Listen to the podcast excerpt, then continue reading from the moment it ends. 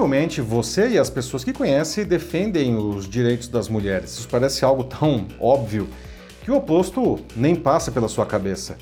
Mas você se surpreenderia com a quantidade de pessoas que discordam disso, ainda que parcialmente, em pleno ano de 2023. Como justificar então um Estado e uma parcela significativa de sua população negando direitos básicos às mulheres? Tivemos um bom exemplo na sexta agora, quando o Comitê Norueguês concedeu o Prêmio Nobel da Paz à iraniana Narges Mohammadi pelo seu trabalho como defensora dos direitos das mulheres. Ela está presa no seu país, sentenciada a 31 anos de reclusão e a 154 chibatadas. O governo de Teherã protestou contra a escolha, classificando-a como tendenciosa e política, uma pressão do Ocidente que favorece alguém que, para eles, praticou reiteradas violações da lei e cometeu atos criminosos. Como se pode ver, o óbvio pode ser construído. O fenômeno de convencimento de massas existe desde que os humanos desceram das árvores e se organizaram em sociedade. E seus métodos vêm se refinando de lá para cá. Seu ápice se deu com as redes sociais que manipulam bilhões mas a inteligência artificial pode sofisticar esse processo ainda mais. Agressões contra mulheres podem parecer um exemplo extremo, não? mas não podemos esquecer que isso acontece diariamente no Brasil. E apesar de aqui ela não ser apoiada pelo Estado, vale lembrar que apenas recentemente, no dia 1 de agosto agora, o Supremo Tribunal Federal declarou inconstitucional o uso da tese da legítima defesa da honra como defesa para feminicídio e outras agressões contra mulheres. Eu sou Paulo Silvestre, consultor de mídia, cultura e transformação digital, e essa é mais uma pílula de cultura digital para começarmos bem a semana, disponível em vídeo e em podcast. É interessante notar que antes da Revolução Islâmica de 1979, liderada pelo Ayatollah Ruhollah Khomeini, o Irã era uma das nações mais progressistas do Oriente Médio. Comandado pelo Shah Mohammad Reza Pahlavi, o país desfrutava de um razoável desenvolvimento econômico e tecnológico com avanços na industrialização, na educação e na saúde pública. Havia modernização do código de vestimenta, a promoção dos direitos das mulheres, veja só, e a ocidentalização da cultura. Mas, bom, nem tudo eram flores, não. O governo do monarca era autoritário e corrupto, o que gerava um descontentamento crescente na população. O Khomeini soube capitalizar isso com apelo religioso, tornando-se o principal opositor ao Shah, que acabou deixando o país em 1979. A população então votou para tornar o Irã uma república islâmica teocrática e anti-ocidental, tendo o Ayatollah como líder supremo do país. A Revolução Iraniana é apenas um exemplo entre incontáveis casos de persuasão de grandes massas populares Alguns por motivos nobres, outros para satisfação de desejos mesquinhos de alguns grupos, muitas vezes ligados à política.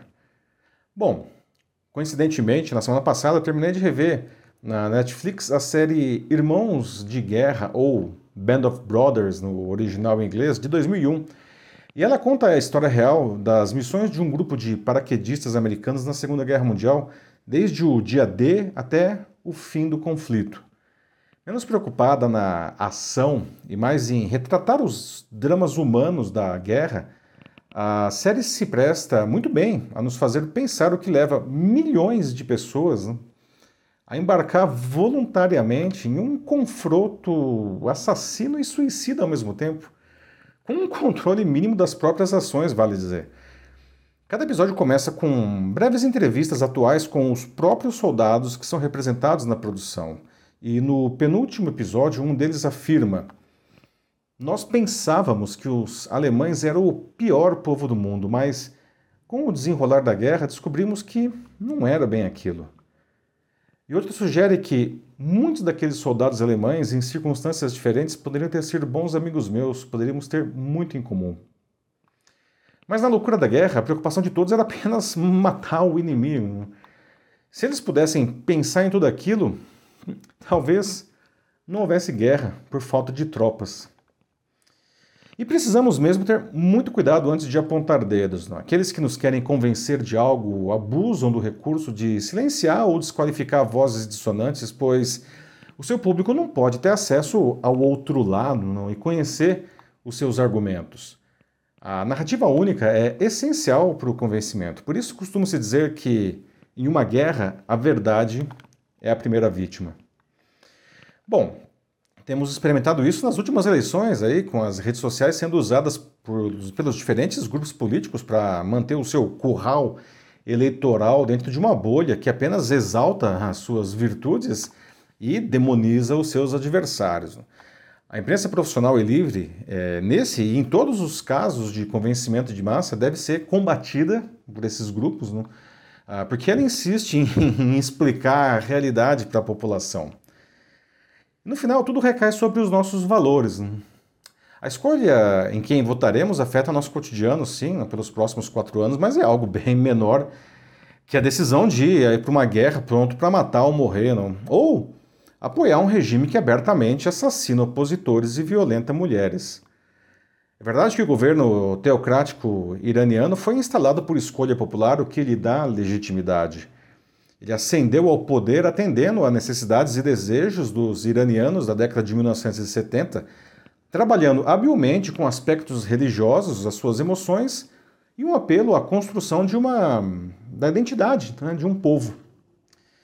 Mas tudo tem limites né, e eles começam a aparecer mais fortemente à medida que o tempo passa.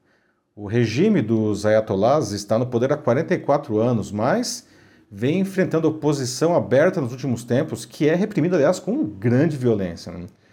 Os maiores movimentos contrários aconteceram no ano passado, depois que a polícia da moralidade matou, em setembro, a Massa Amini, de 22 anos, porque ela deixou, veja só, né, uma mecha do seu cabelo aparecer fora do seu véu. Isso é demais até mesmo para uma sociedade oprimida pelo medo ou cega pela religião. O regime dos ayatollahs sabe que, da mesma forma que foi guindado ao poder por revoltas populares contra o Shah Reza Parlev, pode ser apeado aí não, é, do mesmo jeito. Não?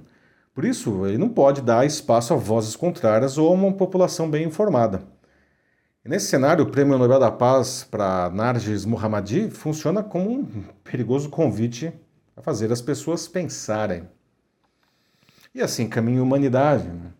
Quero crer que na média, na média, evoluímos, não? apesar de enormes retrocessos que teimam em aparecer de tempos em tempos, como a ascensão do nazismo e de outros regimes totalitários políticos ou religiosos.